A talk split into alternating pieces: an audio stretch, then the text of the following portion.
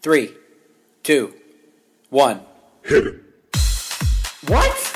Reversal of fortune. That's why I tell my friends everything happens for a Seriously, you had one I, job. just, I, I can't with some of these people. Christ. Put down your goddamn cell I don't think phone. my dad even knows how to use a computer. Ah, Would ah, you rather? All right, trust me. Take No, my but advice. seriously, that legit happened. How's it going, guys? Welcome to Nervous Habits. This week, I'm joined by senior space editor at Ars Technica and author of the book Liftoff Elon Musk and the Desperate Early Days That Launched SpaceX, Eric Berger. We'll be exploring issues including how Elon Musk demands the impossible from his employees at SpaceX, and more often than not, gets it. The specific challenges associated with creating a commercially developed, privately funded rocket.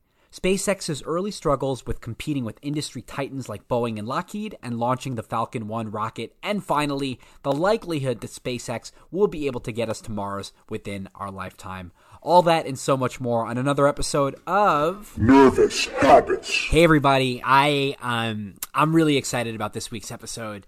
Like hundreds of millions of people, I'm someone that's watched Elon Musk's career over the last 15, 20 years with great admiration and, and curiosity um, for how, just how he's achieved just so much unprecedented success in so many different industries. I mean, founder and CEO of, of SpaceX, um, disrupting the space industry and telecommunications, and uh, founder and CEO of Tesla um, in the autom- automobile industry and um, affecting fossil fuels and solar energy. Founder and CEO of uh, the Bo- Boring Company and, and the Hyperloop um, in the areas of tunneling and infrastructure. Uh, founded OpenAI in AI machine learning, Neuralink in um, medicine and treatment and, and robotics, um, as well as Solar City, which was acquired by Tesla in the field of, of solar energy. I mean, we can go on and on. I didn't even mention uh, X.com, the precursor to PayPal.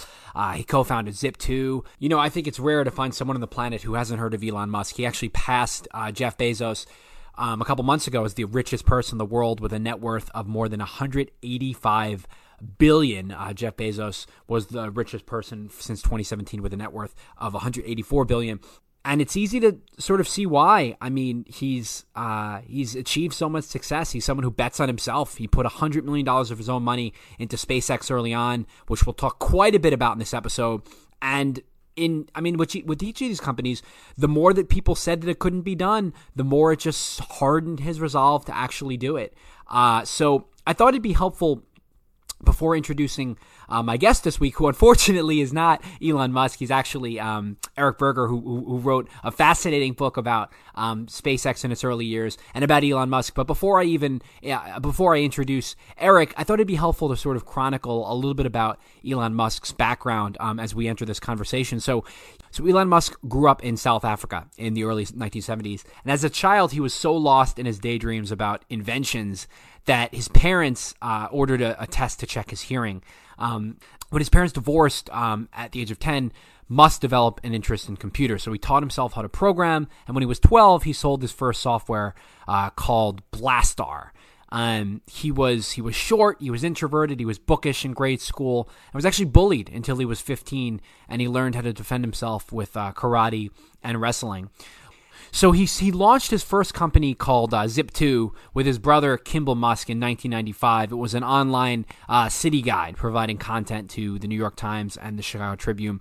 Eventually, it was purchased by uh, the Compaq Computer Corporation for 307 million in cash. Um, and he, rather than just sort of you know calling it quits with 300 million in, in his pocket, him and his brother actually decided to use their money to found X.com, which was a financial services company in 1999. So again, sort of shows you how many people listening, if you you know sold the company for three hundred million dollars, would just either retire or invest, you know, uh, sort of call it quits. But he decided to take that money and build another company, X.com, which was eventually uh, led to the creation of PayPal. And then PayPal was re- acquired by eBay in, in uh, 2002, and uh, Elon Musk earned 1.5 billion dollars for that because he owned uh, 11% of PayPal stock. So he had already sold, um, founded X.com and Zip2, and he founded his third company, which was SpaceX in 2002. We're going to talk all about SpaceX in this episode. Uh, And after that, um, he formed Tesla in 2003. So right, right around the same time as SpaceX was was getting off the ground. Um, and Tesla was a company that's dedicated to, to producing mass market electric cars as well as battery products and solar roofs. And then while operating Tesla and, Sp- and SpaceX, I want to make sure I get the timeline right. He purchased the company Solar City. Uh, so Tesla purchased it with the effort to promote and advance sustainable energy and products.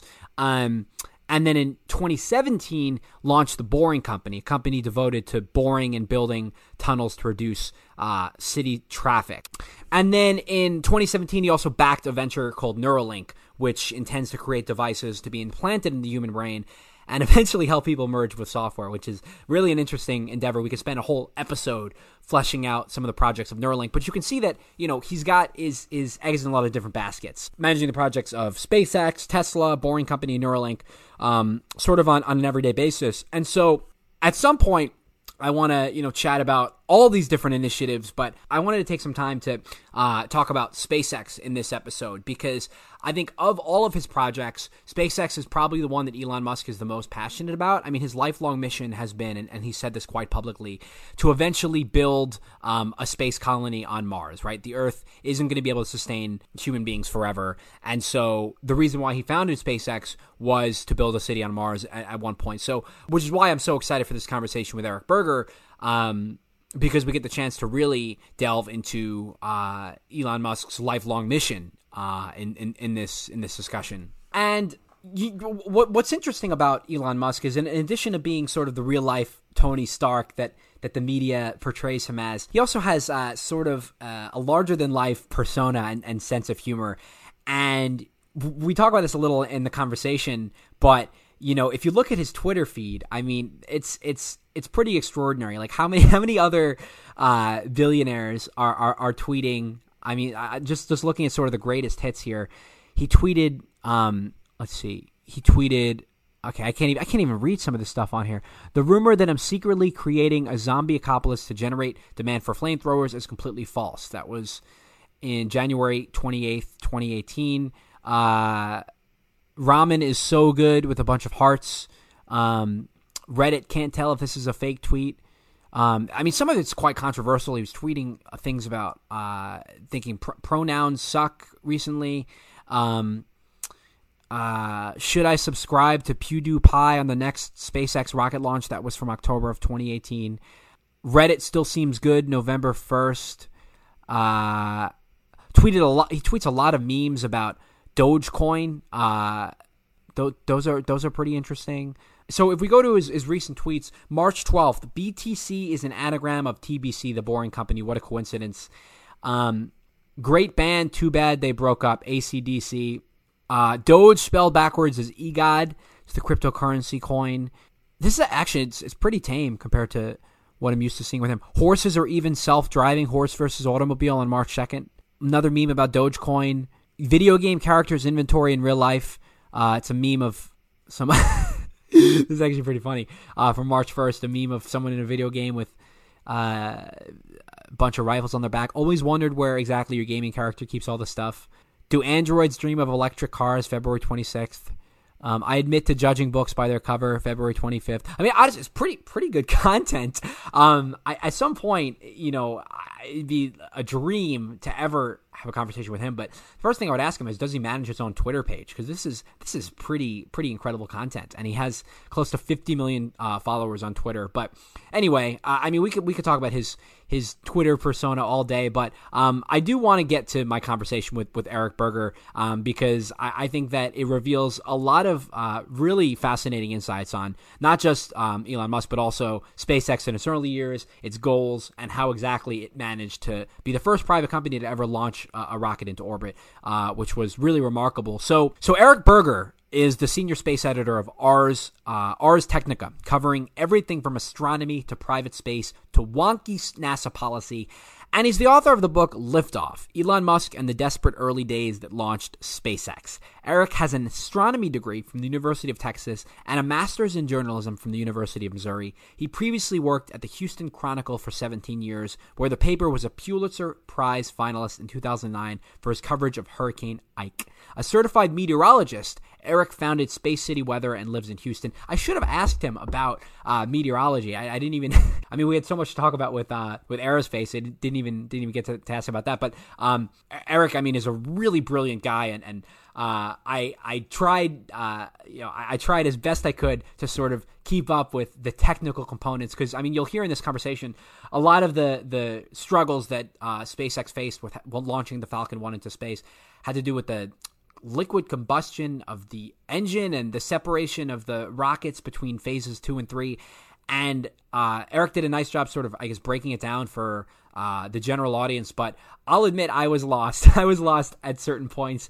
Um, so definitely don't don't feel don't feel that if if um, if sort of some of the technical components of the conversation are difficult to follow. Uh, that being said, I hope you enjoy my conversation with Eric Berger. Nervous Habits Podcast is sponsored by Skillshare. Think about it for a moment. When was the last time that you learned a new skill? Like a real skill that you can use that you can use in your everyday life. Probably high school or maybe college. You know, it, it, it's been a while, and there's a lot of reasons for that. But luckily, there's Skillshare. Skillshare is an online learning community that offers membership with meaning. Now, for me, I love creative writing. I'm someone who, at the end of a long day, I love to, you know, lay out my legal notepad and just jot out my ideas. And I'm interested in taking this class called Going Viral Write, Film, and Make Content That People Share with comedian uh, and influencer Matt Bellassai. And he talks about really, you know, how to create hit online content um, that people will read and watch and follow and, and share and retweet and favorite. So I'm excited to take that uh, 70 minute class and get better at my uh, content creation online and also at my creative writing. And you guys can gain access to all of this too because our friends at Skillshare are actually offering my listeners a free trial of premium membership by going to Skillshare.com slash nervous habits. That's Skillshare.com slash nervous habits. There's really no better feeling than picking up a new skill. I talk about it all the time on the podcast, the Kaizen principle and getting 1% better every single day at something. It really starts with taking a couple minutes, going to this, this Skillshare website and seeing, you know, what, what interests you. I mean, they have classes in animation, art, web development, marketing, photography, graphic design, entrepreneurship, you name it. Um, so check that out, Skillshare.com slash nervous habits. And now back to the show. Eric Berger, welcome to Nervous Habits Podcast. Hey, super, super happy to be here.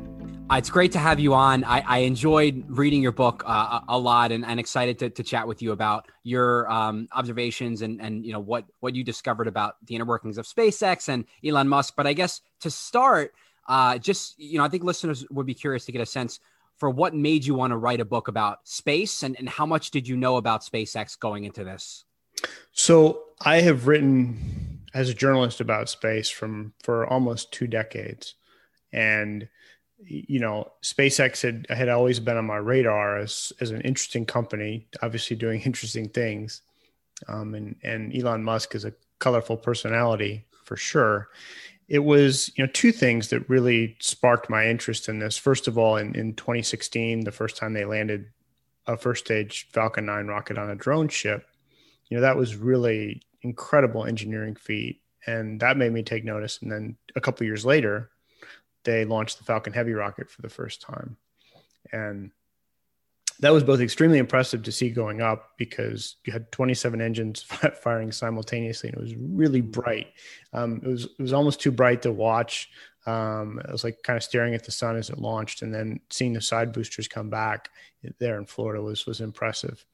And it was at that point that I realized that it wasn't just a really interesting company. This was probably the transformative company of my lifetime mm-hmm. in space, at least. And so I was like, well, I wonder where they really came from. And I wonder why they succeeded because there had been a lot of other companies that had tried to do what they had done and had failed. And you mentioned a couple, a couple of those uh, companies in the book. I think uh, Kiss, Kistler was one, um, and there were a couple others. But uh, the book, so the book, in terms of methodology, includes a ton of interesting anecdotes, stories from inside SpaceX. How exactly did you, um, you know, get access to, to, to to all this information? What was your process like?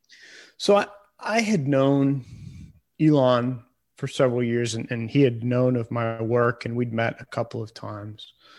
And you know, he does not hold journalists in the highest regard. I think it's fair to say. Mm-hmm. Um, he's he's very prickly about criticism, especially that which he thinks is is unfair.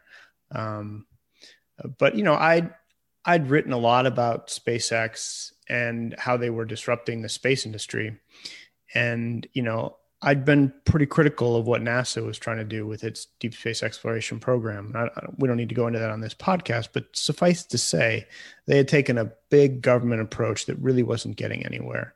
And so he, respected, I think, the, the work I'd done to sort of put what SpaceX and other new space companies were trying to do in a broader perspective. Um, and so when I approached him in uh, in the spring of 2019, I just basically said, I think there's a heck of a story to be told about the Falcon 1 rocket um, and how SpaceX, you know, almost died several times, but ultimately survived. And he said, okay.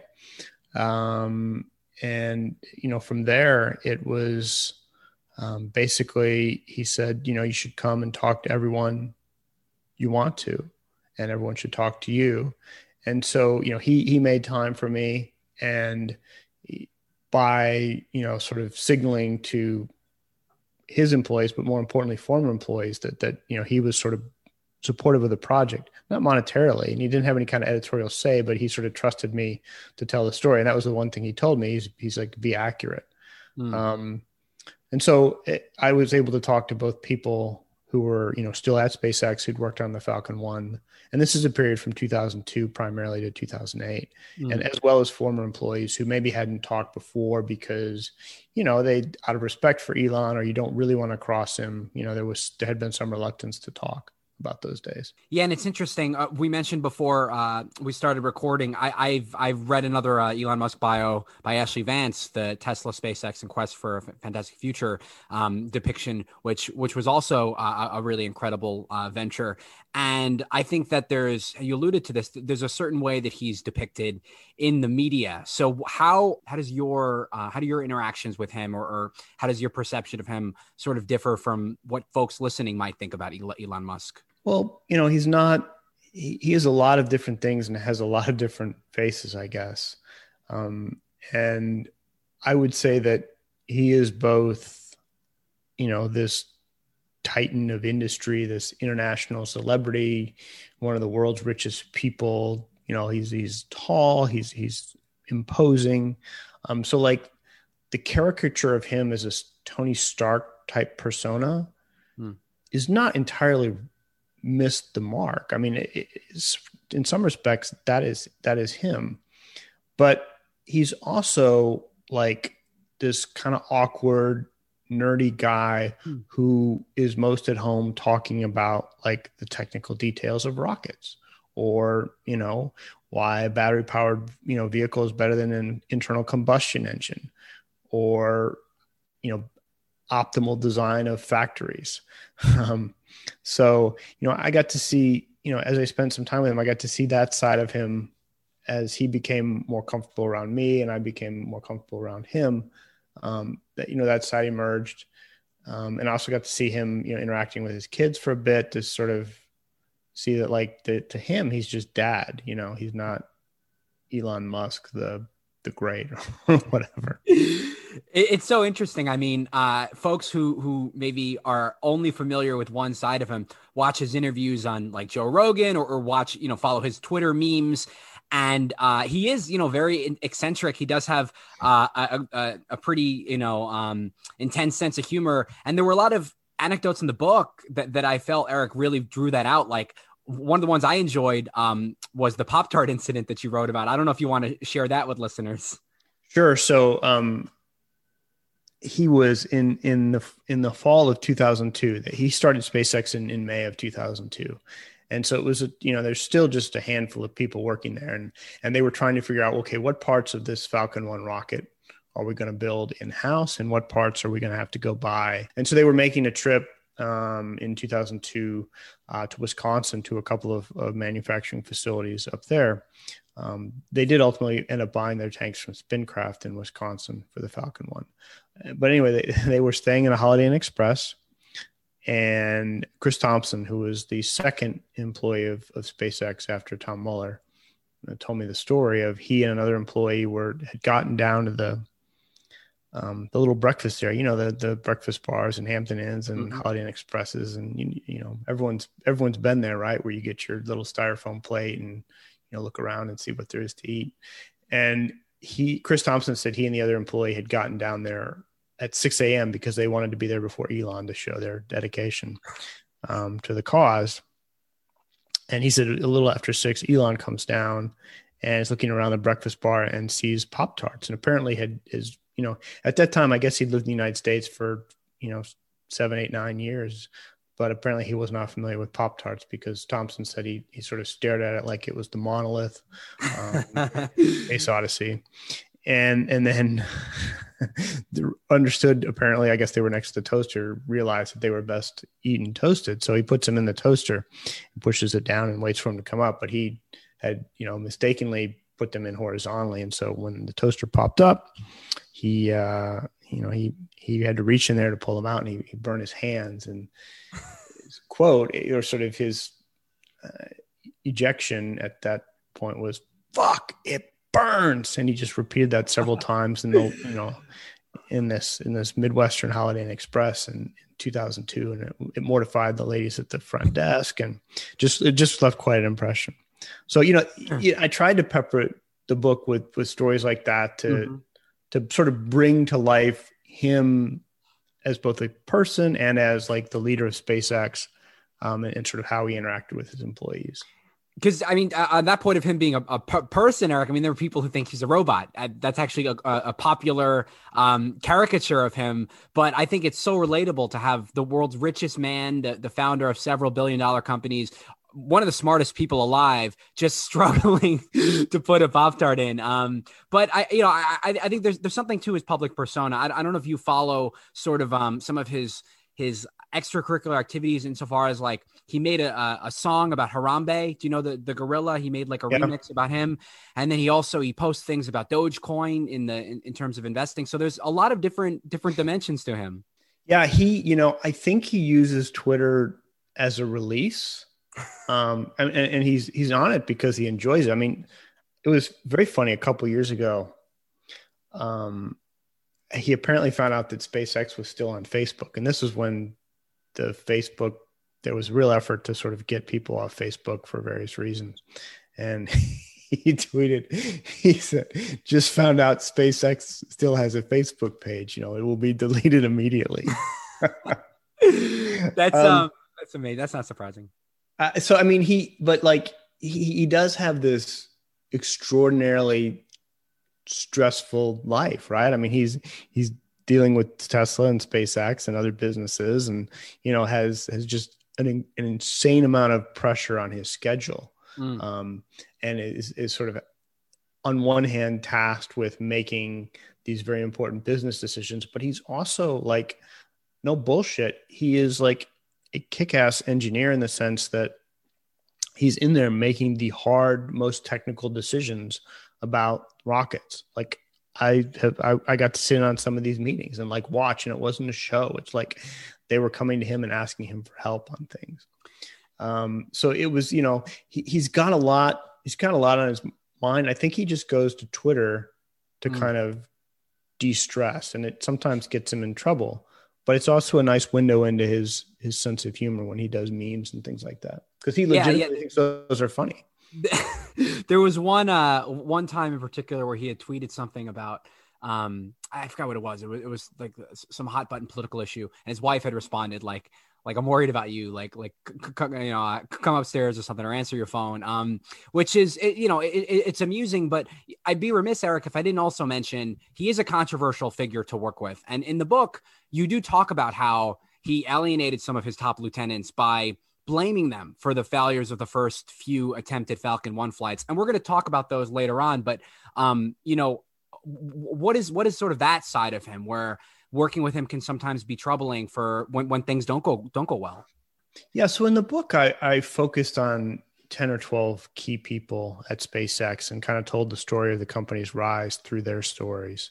And it, it I included an epilogue because I thought it was important to show what had happened to them in the last decade or so since the first successful launch of the Falcon 1 and a lot of them did get burned out. And you know it, they had they had given up all of their time with their families um, you know had not seen their kids grown up grow up. And so i mean it it it absolutely takes a toll. The interesting thing about what, you know, what happens at SpaceX, I think, is the majority of people he hires are, you know, young men and women who are just out of college, you know, the best engineering schools in the country or, or in graduate school. So they're generally in their early to mid 20s. And they go to SpaceX and none of them are naive. I mean, they all understand that they're going there to completely, you know, work their tails off. Like Flo Li, she she she was hired in 2003. She was in she was in grad school at Stanford, and she had this. She told me she had this wonderful social life up there, and you know. She decided ultimately to take the plunge and go work for SpaceX because it offered hands-on engineering, that sort of thing. Mm-hmm. And she she you know recounted how as she was driving into you know Los Angeles into the valley for the first time from San Francisco and moving down to SpaceX, and she started crying because she realized that you know she didn't know anybody in Los Angeles, and you know all of her social life was back in San Francisco. And then she told me a couple months later, you know, later in 2003, that it didn't matter because her whole life was SpaceX, and she'd made good friends there and had just decided to give her all to the company. Mm-hmm and so there really was no hardly any social life outside of that um, and so it was it was really a trade right you would if you were young and brilliant and hardworking you would go to spacex and sort of give that company the best years of your life um, and and believe me elon musk is extremely demanding you know he he tells he gives his people almost impossible goals mm-hmm. tells them to go fast and then tells them to go faster but they got something out of it too. Um, they got hands-on experience building rockets. You know, they weren't sitting in committee meetings. You know, I can guarantee you that the, over the last year, the SpaceX engineers haven't been sitting on endless Zoom calls. Right? they've been they've been working on the hardware, and so you go there, and you get a chance to build something that's going to fly within a year or two, um, and it's it's not just going to fly. It's not going to be like fulfilling a government contract typically. It's going to be like doing something incredible like you know going up and landing on a on a on a on a drone ship or you know the starship vehicle that they're building to one day go to mars. Um, i mean you, you, would have the chance to tell your grandkids one day that you worked on that um, and that's every bit as important if not more so than the, than the saturn v that was you know the, the backbone of the apollo program and or i mean it's just you got what you got out of it was was the chance to do something amazing and great that there really wasn't elsewhere in the space industry. Yeah, absolutely. I, I, think I think that, that that part of the narrative sort of gets lost when people talk about how demanding the you know the, the, the work life balance is and how tough it is potentially to work with with Elon Musk. Um, there is certainly uh, uh, you know the benefit of being part of something bigger than yourself. I mean, we'll talk about uh, Falcon One reaching orbit and, and what the people in, involved in that project experienced. Now, you alluded, Eric, a minute ago, you alluded to uh, the hiring process at SpaceX. I found this really interesting in the book. You talked about how early on in the company. Elon Musk made it a priority to personally meet with every single person the company hired through the first 3,000 employees. That sounds crazy in today's world. Yeah, and not just me to actually interview them. Mm. Um, and you know, he he prides himself, and I think rightly so, on his ability to judge, you know, whether someone is a good engineer. Um, and not just not just someone who's a good engineer, but then is willing to to to work, you know, as we talked about, super hard on on projects. Um, and so, you know, he has this method where he will, you know, during the course of an interview, oftentimes try to throw a subject off kilter to see how they'll react or to make them uncomfortable. Mm-hmm. And it's not hard because for him, because as I said, he's he's a pretty intimidating person. Um, and especially for like, you know, new hires or younger hires. I mean, this is Elon Musk you're sitting down across the table from, you know. Eh, he's he's also like, you know, there's just no room for small talk or, or messing around typically. Yeah. And and and he he, he asks questions like you know, they're called riddles, engineering riddles, but they're basically questions that you know he doesn't want to know what you know. He wants to know whether you can think. And like what? Can you can you can you give an example of one maybe? Well, um, like one example is you know you're on the Earth so at some you're at some point on the Earth, and let me make sure I get this right you're at some point on earth and you walk south one mile you turn to the west and walk one mile, and then you walk one mile north, um, and you're at the same spot you started. Where where did you start, or where are you? And the answer to that is the is the North Pole. Um, so it's questions like that, and he sort of like he he gets to see your thinking process r- in real time, and you know it's it's it's like I said, he can he it, he uses that to ferret out the people that he doesn't think will be successful, and he's very good at that. Um, and and it, it speaks it speaks to the fact that the things they're doing and achieving in space are directly attributable to the quality of the minds who are sitting around those tables, sort of thinking about those things, doing the calculations, and and you know designing the hardware. Mm-hmm. Yeah, no, I mean it. It it it's definitely shows a lot of uh, on his part, a lot of dedication to making sure the team um, that he constructs is is most apt to be able to meet those impossible demands that, that he sets up. I, I want to take a step back for listeners that aren't super familiar with SpaceX. What exactly, if you can almost like put it in 15 words or less, what exactly does SpaceX do? What what's what's their mission statement? What's their ultimate goal? SpaceX builds low cost rockets that increase access to space with the ultimate goal of one day sending humans to Mars and settling that planet. F- fantastic. Um, but because I think I think uh, a lot of listeners maybe have heard of SpaceX, but they weren't they weren't super familiar with with what they were sending rockets into space to do. Um, and you had written in the book about how before SpaceX came into existence, there were tons of deficiencies in the launch industry, uh, especially for for NASA and, and you know sort of the expenses that went into that. Can, you flesh that out for listeners? Yes, I mean, you think about it, this is back in the early 2000s. I mean, that was there was this we'd gone through this huge dot com bubble, but the, the trajectory was clear, right? The banking industry was going online. There was the beginning of the push to take medical records online. Education, you you were starting to see online colleges. Um, and so there was this this big push across a lot of different industries to find newer ways, um, better ways to do things. And at that time, the launch industry was going backwards, especially in the United States. Um, you know, they were still we were relying on decades old technology to get most of our satellites into space, especially the U.S. military. And like if if you were Directv or someone like that, and you wanted to get you know your satellite out to geostationary orbit, you didn't go to a U.S. rocket company. You went to Europe or to Russia um, because they had the most reliable rockets at the best prices.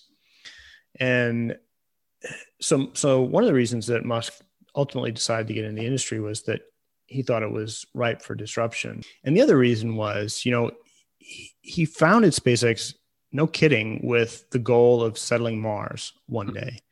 And he initially thought NASA would be up for that job, but then he looked at the companies that NASA was using for its its its space program, and it was Lockheed and Boeing.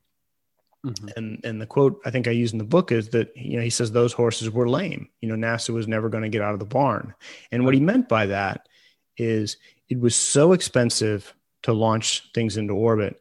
There was no way that we were ever going to get enough mass there to, to send a human mission to Mars. And the moon even was challenging. And and he's been right. I mean, NASA's ability to, you know, get stuff into orbit when it builds its own rockets, the price has only gone up. Mm-hmm. Um, and so that was that was another key reason why he founded SpaceX. And the first step was to literally see if a private company could, you know, develop a rocket, build it mostly in house, and lower the cost. And when they came out with the Falcon One rocket, you know, the list price on that was was six million dollars, mm-hmm. and the only comparable commercial rocket in the world costs almost thirty million dollars, so five times as much. So he he succeeded, and he's continued to succeed with that goal of lowering the cost of access to space since the beginning. Definitely, yeah, yeah, and and, I I want to I want to um, circle back to the uh, Falcon One, uh, sort of the cost in, in constructing that in a moment, but you know, uh, sort of uh, in response to the first part of, of your answer, when Elon Musk decided that he wanted to start his own space company, you mentioned in the book that he gathered 15, 20 aerospace engineers and he made a declaration of his goal to settle Mars and, you know, build a private company to rival NASA. And nearly all of them told him it wasn't possible. Uh, so, so, I mean, why, why didn't people that he worked with sort of think this this was feasible back when he began SpaceX? Well, a lot of those people in the industry certainly didn't. He asked he went to five people at the beginning to to ask them to join him as founding employees, and only two of them did. Mm-hmm. And he he he found. I mean, there were. If you worked in the space industry at that time, you understood the name of the game. I mean, it was it was the big companies: Lockheed, Boeing, Northrop, TRW. I mean, they would they were all competing for for launch contracts from the U.S. military, satellite contracts from the military, you know, satellite contracts and launch contracts from NASA, and they would all bid high, and they would all you know would take a long time to get your project done, but you know all of those contracts when they were awarded were paid out on a cost plus basis. So if you you won a contract, you know you got paid whether you know it took you 5 years or 10 years and you never lost money because you got whatever your expenses were plus 15% or 10%. That's why it was called cost plus. And so there was not a whole lot of incentive in the industry to go fast or to be innovative outside of, you know, you were competing with a handful of other large defense contractors for those for those on, on bidding for for contracts. Mm. And so, you know, he he took the opposite approach um, to really try to shake things up and it's crazy to think about. I mean, because because nowadays SpaceX is a billion dollar company, but back then, to your point, they were an outsider in the aerospace industry, the proverbial David, uh, David to the Goliath of the NASA's and the Boeing's and Lockheed Martins. And you talk about how, in order to compete with these companies, SpaceX had to resort to uh, handling these issues in the courtroom. And and as a, as a law student, I found some of those, um, you know, some of those issues pretty interesting. Right. So so one thing about Musk is if he feels like he's been done wrong or been treated unfairly, or if the playing field isn't level, that really gets under his skin. Mm-hmm. Um, because what he says, what he will say is he just wants a chance to compete. And if it's a level playing field, SpaceX is going to win every time. I mean, I think that's largely true in, in the sense that, you know, they had to, they, the field was tilted against sort of new entrants in the space business. Um, and so he didn't shirk away from that. He he when he felt like he'd been done wrong, he challenged it. So within the first three years of the company's existence, before they had even attempted to launch a rocket, you know, they had sued their their three biggest competitors, Northrop, Lockheed, and Boeing. They'd sued the U.S. Department of Defense. They'd protested a NASA contractor. I mean, uh, excuse me, a NASA contract. So these are like the biggest competitors and their most important customers. And he's you know gone after them all in those first three years in an attempt to try to make the playing field more level. He didn't win them all. Um, he didn't win that many but he probably won the most important one which was nasa in in 2004 or 5 gave a contract to kistler aerospace to deliver cargo to the space station. And they gave that without any kind of open competition. Um, and Musk protested that against the wishes of Gwynne Shotwell, um, who was his vice president of, of sales at the time. Mm. Um, she said, I wouldn't have done it. Uh, but, but by protesting it, he ultimately got NASA to reopen that competition. And mm-hmm. SpaceX won a piece of that. And, and the operational phase of that contract, which was awarded at the end of 2008, ultimately is what saved SpaceX from financial ruin. So if he hadn't taken that step three or four years earlier, you know the company was doomed. And he somehow saw that future and and and took that step. It's pretty remarkable actually yeah, and, and, it's interesting. Uh, to, to, your point, they didn't win all of the legal battles. I, I, actually found it surprising because some of the some of the issues um, sounded sounded like they had a great case, particularly um, the allegations that Boeing and Lockheed uh, the merger violated antitrust laws and they had anti uh, competitive practices. You know, I was surprised that SpaceX lost that battle, but as you said, you know, where it counted, they were able to um, t- to triumph government relations, Eric, were, were crucial to SpaceX early on. Why is it so important to a private space company that they have a good relationship with uh, agencies and divisions of the U.S. government? Yeah, I mean it's it's essential on a number of fronts, and that was one area where where Musk didn't have any experience at all, coming from PayPal and, and Silicon Valley, and that's where he got fortunate um, in, in finding Gwynne Shotwell, who had worked in the space industry for about a decade and had a lot of those relationships from from her time in a small company called Microcosm. And so, you know, when you want to launch a rocket, first of all, you need to find a place to launch it from, Mhm. right? And in the U.S., then as now, the majority of those facilities are fall under the jurisdiction of either the U.S. Air Force or the Army, um, the mi- old missile ranges, basically. So you've got to you've got to be able to work with the the DoD, the Department of Defense, for that. And then it's there are regulatory issues as well um, in terms of getting permission to launch um, from the FAA. You have to have communications permission from the FCC, but probably most significantly, you can think about it if you're a rocket company. There there are three baskets of money that you can try to get your hands into in terms of launch contracts. There is commercial satellites. So private company wants to put up an Earth observing satellite or telecommunications or what have you, and that's about a third of the pie.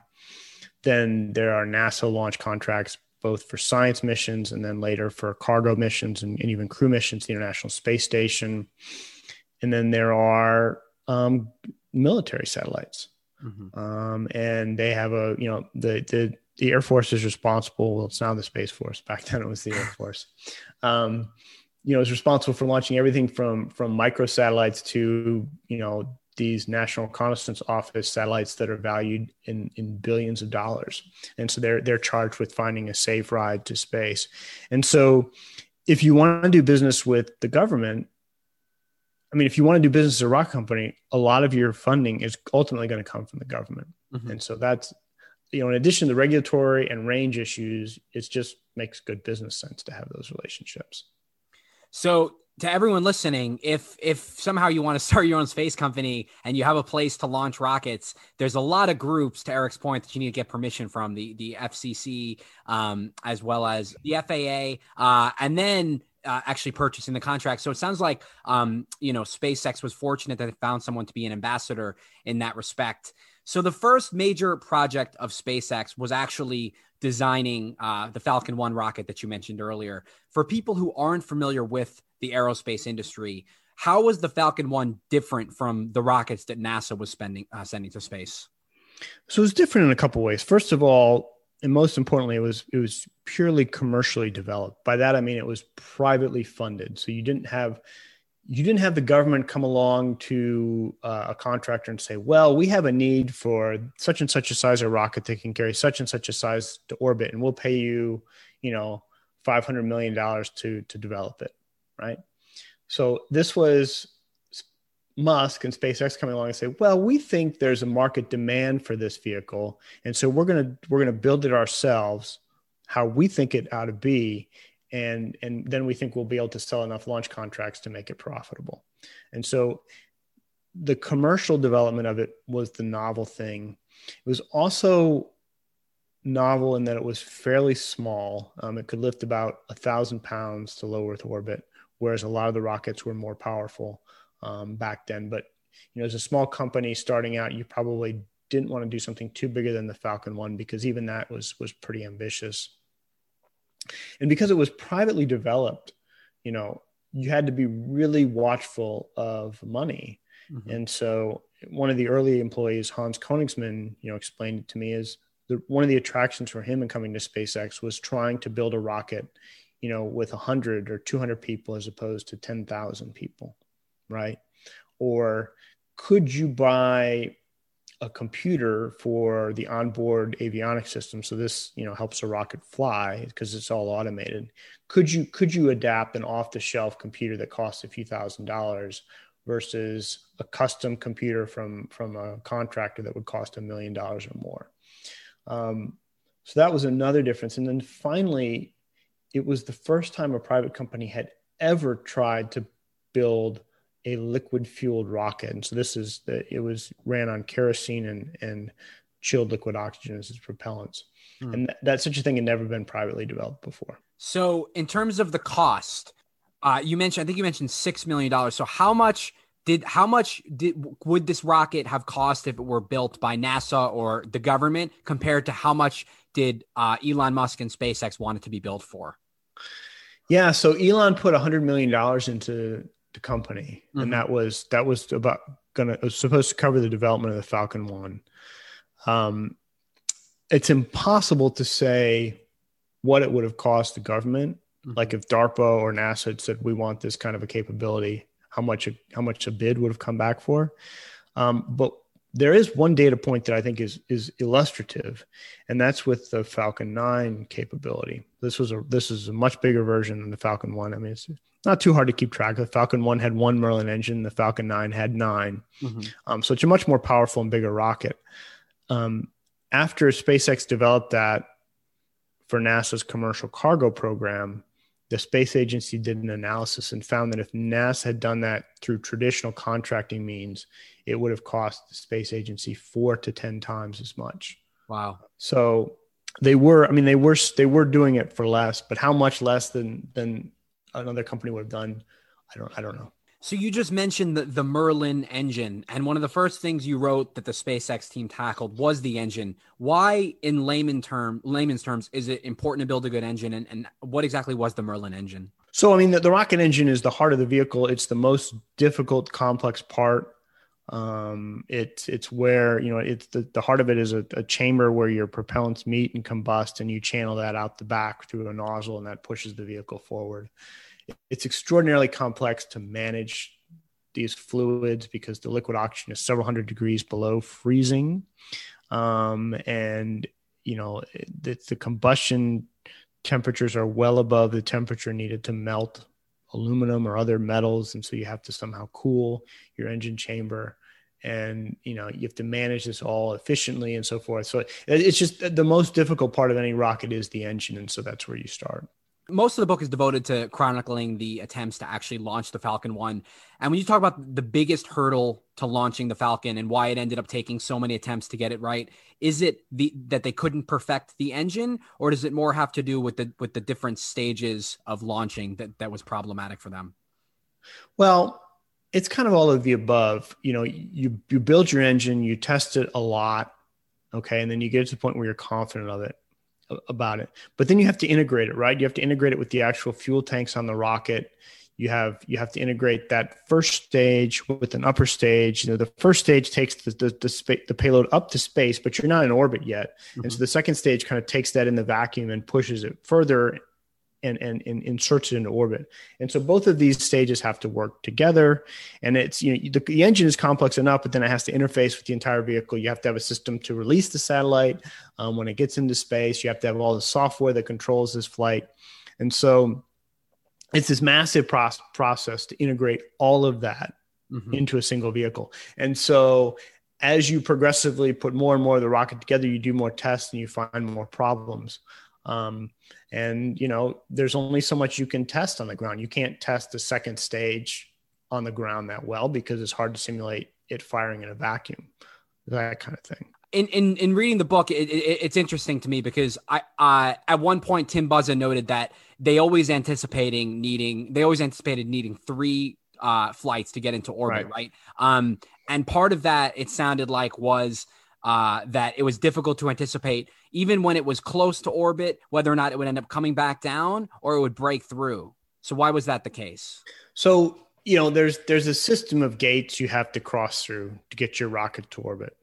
And like the first one, the very first one is you have to ignite the in- engine successfully, and that happens on the ground. And you may think, well, that's that's not too hard, but it actually is to like sort of ignite an engine precisely when you want it in a controlled manner is, is difficult. And so then, then the engine ignites and your rocket lifts off the ground.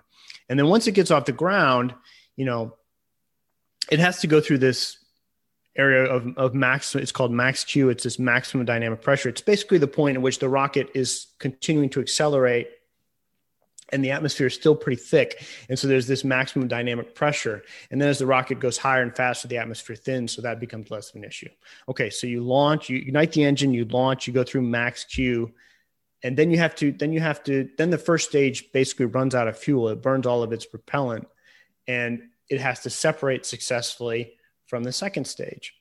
Okay. So then the first stage falls away and the second stage waits a bit and then its engine has to ignite. So this is in a vacuum. So it's a whole different process of igniting your second stage engine. And then that has to burn for several minutes successfully. and then that has then then you have to have a fairing system, the top of the rocket that breaks away and, and releases the satellite. So you you know you you got several steps you've got to get through, and some of those steps are very difficult to test on the ground, and so you only really find the problems on a system, you know, in during a launch. Now now you can find those problems right? You can spend like years and years and years running simulations and tests and simulations and tests before you ever put the rocket together. But that takes a lot of time and that costs a lot of money. And that's SpaceX didn't have time or money. So they, mm. they more opted to fly and find the problems and fix them and fly again. Th- that's actually really helpful. Thanks, thanks for thanks for going through that. I don't want to get you know too much onto the weeds of engineering for fear of sort of losing our audience, but it seems like part of the issue, um, Eric, in reading the book was that the rocket needed to limit its overall mass. So where does where does that fit into the equation of, of what you just described? Yeah, so I mean, uh, most of most of the weight on a rocket is not in the engine. It's not in the structure. It's in the propellant. Um, and so you want to be very efficient in how you use that propellant. Mm-hmm. Um, and so that again goes into the complexity of the engine we talked about. You know, a fuel efficient Toyota Prius gets you a lot more mileage than an, a Ford F 150, but a Ford F 150 gives you a lot more pulling power than a Toyota Prius. So, how do you balance all of that? Um, and then, you know, every pound you know that you're putting on your first stage in propellant because you have a lower rocket efficiency engine efficiency or because you need a thicker structural walls is propellant lost on the payload. And and that's what it's ultimately all about right? How big of a satellite can you get into space for what price? And you know a fully fueled falcon 1 rocket you know weighed something on the order of 60,000 pounds Hmm. And if you were lucky, it could get 500 or 1,000 pounds into orbit. So it's like 60 or 70 or 80 to 1 in terms of the mass of the rocket versus the actual payload, the mass fraction that you're actually putting into space. And so it mass is just at an absolute premium because every pound that you're you're adding or giving up, you're losing that on the payload. And that's what ultimately what you're trying to accomplish. Right, right. And that's why, um, like you wrote, part of the process was sort of stripping out like the non essential parts of the rocket to, to, to, limit the mass. So, you know, uh, the Falcon 1 attempted to to um, to reach orbit three times, and you note that for the third on the third flight, this was really interesting. A single line of code uh, was responsible for derailing the flight. So, so how did that happen?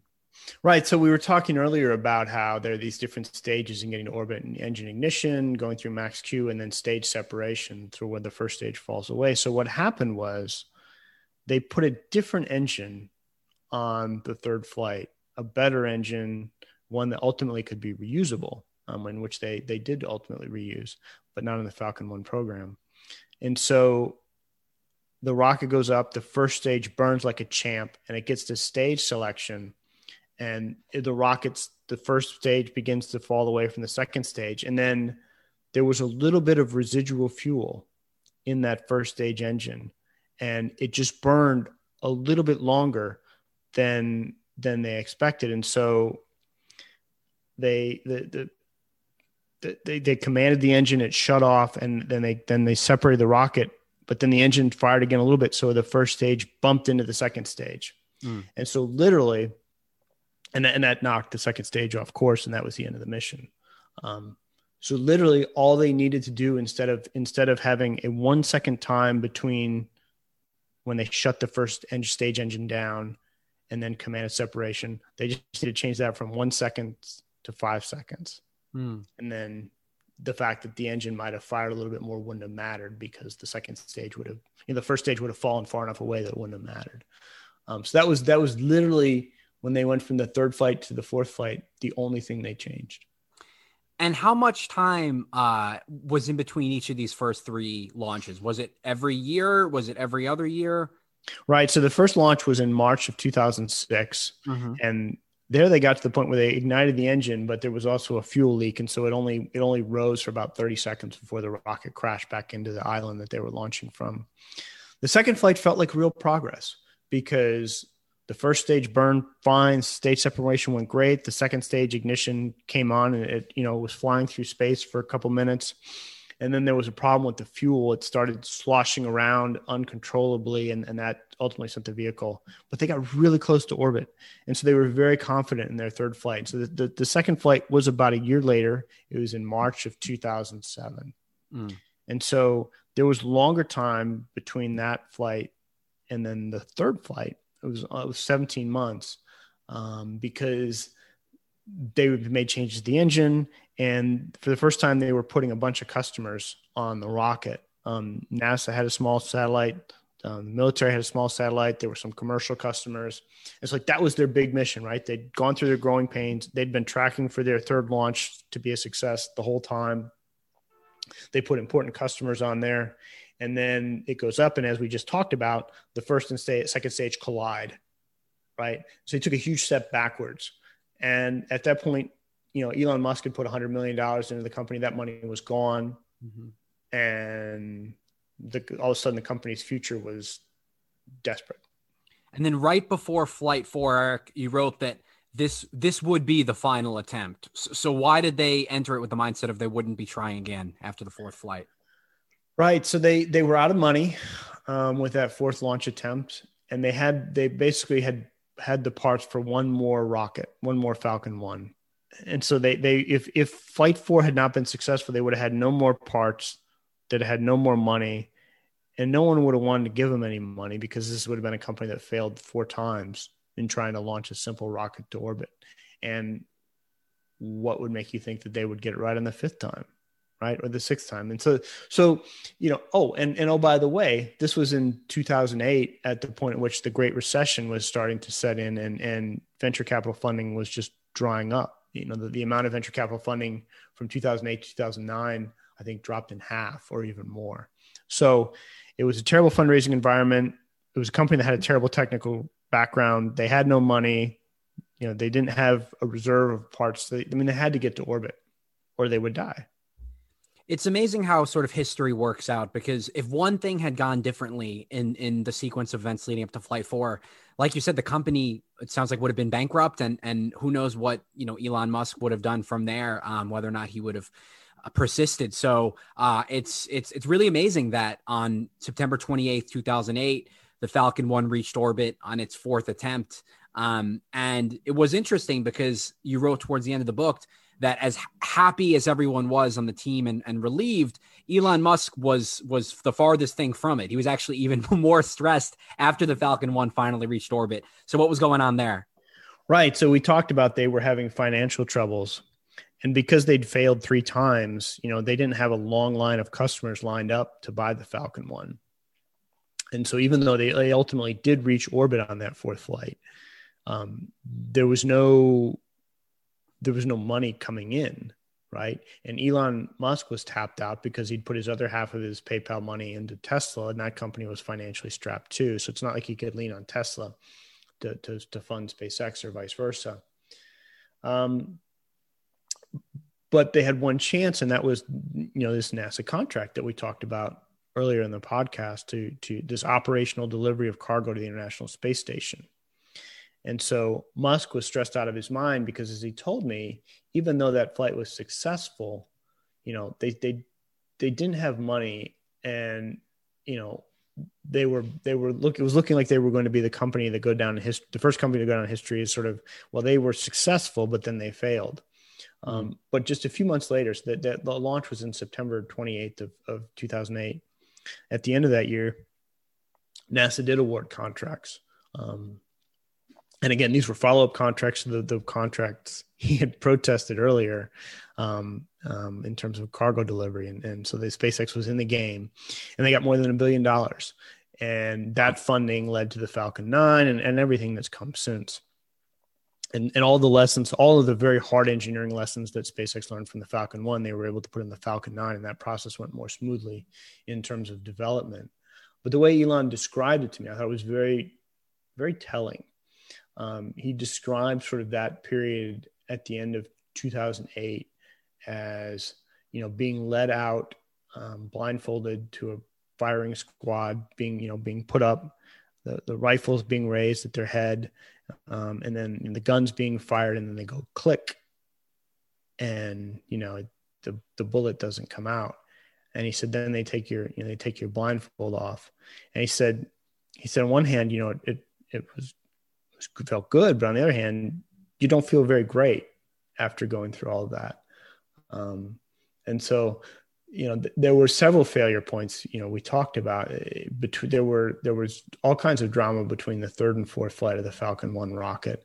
Mm-hmm. Then then that rocket could have failed, and then NASA could not, you know, may not have just come through with the funding, may have gone with another company um, for that cargo contract. So at the end of 2008, and that's really where the majority of the book ends. It's sort of like then they're on a, a, much firmer footing heading into the future.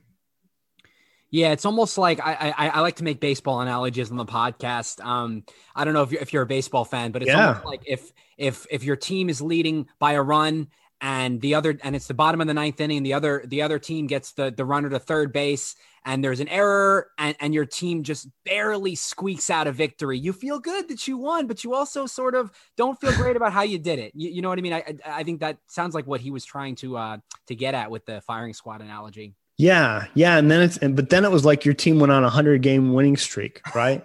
um, for SpaceX. Exactly, and and one of the other uh, repercussions of um, sort of the, the Falcon One getting to orbit and SpaceX receiving the funding is the emergence of other companies in the industry uh, that started trying to send out rockets into orbit. One of them, obviously, being uh, Jeff Bezos's Blue Origin company. So, how does, based on what you know, and I know you didn't write about it extensively in the book, but how does Blue Origin differ from SpaceX?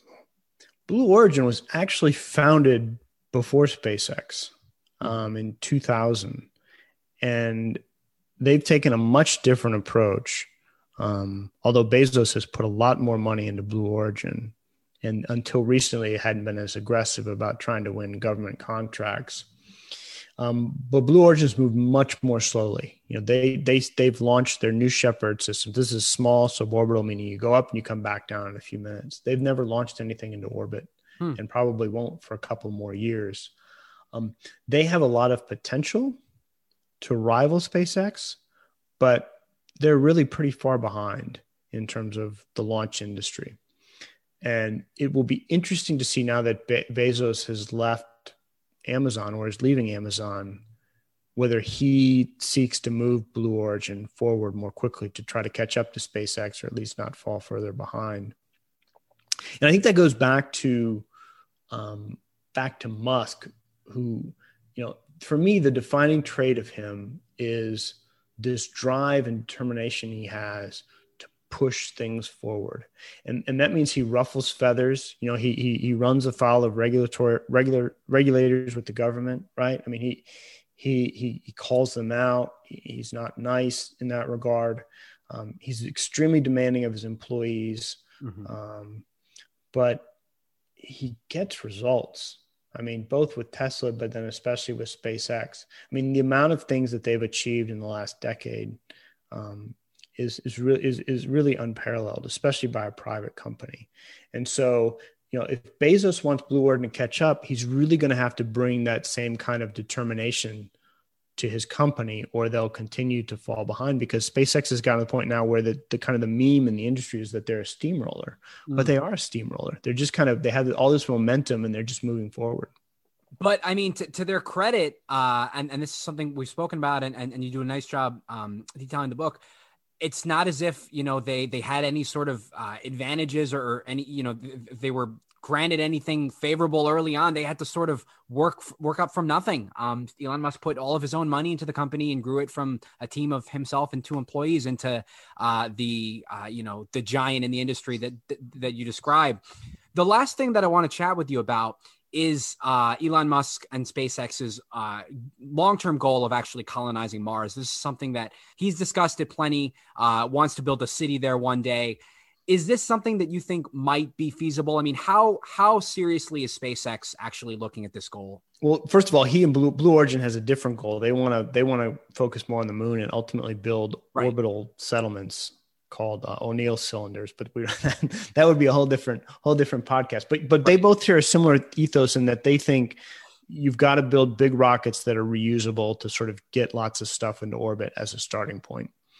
Oh, I, I would say SpaceX is taking this goal extremely seriously. Musk has taken it seriously from day one, and with his recent successes, you know, it, it's his people believe in him. You know, we a couple weeks ago, the country celebrated landing the Perseverance rover on Mars, Mhm. which was an enormous achievement um, by NASA. Um, but for as impressive as that landing was, eh, you know, that the mass of that rover is one ton. And, you know, Musk estimates that to have a sustaining settlement on the city of Mars, and he and I have talked about this, you don't need one ton, you need one million tons. Huh. So that, you know, think that you took one of the best rockets in the world today, the Atlas V, to get that whole spacecraft and, and all that to get one ton of the surface of Mars. Imagine doing one million tons. I, I mean, the cost of the, you know, the cost of the Atlas V launch is probably a couple hundred million dollars. So, you know, can you spend trillions and trillions and trillions of dollars to do that on Mars? No, you can't. So you've got to bring the cost down. And that's why they, they put all this effort into building Starship, um, which is this massive reusable orbital rocket that, if it is successful, would be highly reusable and would fly enough that its cost would come way down. And if they can get that system to work, then they'll have the beginnings of a transportation system that can start to take millions of tons to Mars or thousands of tons to Mars. But it'll still take an immense amount of work. And I think that's one of the reasons why he moves so fast is because his lifetime is finite and the amount of work ahead of him is still so enormous if he's really going to pull this off. Although with some of his, other ventures, uh, like life extension and and sort of Neuralink and and um, I, I don't I you know I, who who knows who knows how long how long he'll be around and how long all of us will be able to work on these projects. But I think you're right. Is- So so to clarify, it's not something that you think might be feasible within our lifetimes. I think it's. I think you could be, have the beginnings of it in our lifetimes. Absolutely. I mean, uh, you know, Starship could very well take the first humans to Mars in about a decade, um, and then if if the launch system is successful, and there's no reason to believe it won't after they've done Falcon One, Falcon Nine, and Falcon Heavy, you know, then you have all of a sudden. Uh, the idea of a settlement on Mars doesn't be, stops becoming theoretical and, and becomes more practical once you have the transportation system. But that's just the first step. There's so much more after that, from legal and ethical and and sort of just psychological standpoints to to the actual life support and and all the. I mean, it's just it's a long list of things, but all of it's theoretical until you have the transportation system. Absolutely. Yeah, that's something I, I had on uh, Professor Avi Loeb um, last month. And then when we were talking about uh, sort of the, the psychological components of potentially living on another planet and, uh, you know, considering the existence of extraterrestrial life, all those, all those things to contemplate. But it is, I I guess it is a little, uh, a little bit of relief to know that there are very smart people that, that are, are working towards this because, um, I, I don't I don't think that that the Earth is sustainable uh, at, at least in the long term. Uh, but I guess we'll we'll see what happens. We'll continue to monitor SpaceX and, and the aerospace industry. Eric, listen, this has been a terrific conversation. To all those listening, be sure to check out Eric's latest book, Liftoff: Elon Musk and the Desperate Early Days That Launched SpaceX. Um, Eric, I'm sure my listeners want to know where they can go to follow you and to learn more about your work and your publications. Um, my day job is as a space writer at Ars Technica, and you can find me on Twitter at SciGuy Space. And thank you just so much. I really enjoyed the conversation as well. Yeah, thank you so much for joining me. I appreciate you you taking the time. So that was my conversation with Eric Berger. Uh, it was definitely a treat to chat with him. Um, I, I, don't, you know, uh, just for your reference, I, I, don't have an engineering background, so I still don't have a, a perfectly nuanced understanding of, you know, the the challenges of launching a rocket into orbit. But I think I think I have a, a, decent grasp of it now after having spoken with him. There were also, you know, there were a number of things that I didn't even get to um, speak with Eric about in the interest of time. Uh, one of them, which was interesting that he wrote about in the book, is that in order to launch the Falcon 1 rocket, uh, SpaceX actually needed to travel to the island of uh, Kwajalein Atoll. That is part of, let's see if I can find it on a map. Looks like it's part of the Marshall Islands. Um, off the coast of New Guinea, uh, near the, the North Pacific Ocean. Uh, and the reason why they had to uh, launch the rocket at Kwajalein Atoll has to do with sort of the, the dialogue that they had with um, the Air Force.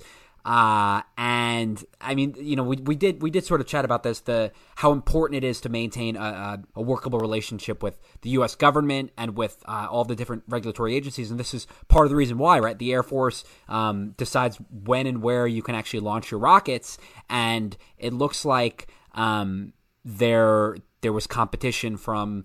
Uh, Lockheed Martin and, and other companies that wanted to uh, launch rockets from, I guess, the, Van- the Vandenberg sites. I guess, and I'm reading this. Uh, I actually dug up an article from Space.com, August of 2005. SpaceX private rocket shifts to island launch. Um, so yeah, they were they were squeezed out by Lockheed Martin and the Air Force from Vandenberg, California, uh, and having to move to Kwaj, which was the site of uh, the Falcon One launches early on. So it, it's you know that's just sort of an interesting detail um, that Eric speaks about in the book about Another hurdle that, that you know, another hurdle of many that SpaceX had to grapple with is actually where deciding where to launch the Falcon One. Um, so I found that really fascinating. And just in terms of the, you know, the organizational culture, right? Like, I, I we alluded to this in the conversation, um, but in the early years, you know, uh, Elon Musk demanded the impossible from his employees. Employees, most employees talked about working eighty-hour weeks, and there are folks at SpaceX who still, you know, discuss uh, having to deal with with those you know the the hours there and the controversy about insufficient work life balance. Um, and we talked about this in our conversation, but when you tell Elon Musk that something is impossible, he just he won't accept that. There was actually an excerpt from Ashlee Vance's book. Uh, Elon Musk, Tesla, SpaceX, and the quest for a fantastic future, where Vance wrote that if an employee tells Musk that a deadline is impossible or cost is impossible, he will kick them off the job on the spot. He will say, Fine, you're off the project. I'm now the CEO of the project. I will do your job and be CEO of two companies at the same time. I will deliver it. But what's crazy, this is according to a, a senior SpaceX engineer, is that he actually does it. Every time that he fires someone and takes their job, he's delivered on whatever the project was, which which which is remarkable. Um, and it it's it just goes to show you that he sets these impossible, what he says intentionally impossible goals, um, but people meet them you know he he brings he brings the best out of them. There's also something in the book which I found funny is Elon Musk is so efficient with his time that he actually pees fast. One engineer um, said that you know Elon Musk is when Elon Musk pees, it's like a fire hose, three seconds and out. He's authentically in a hurry.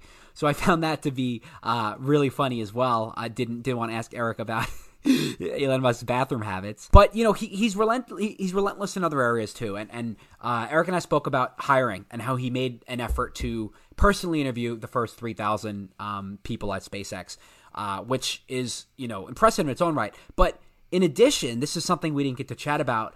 In Liftoff, Eric talks about how when he finds an employee that he really likes, he will stop at nothing to recruit them.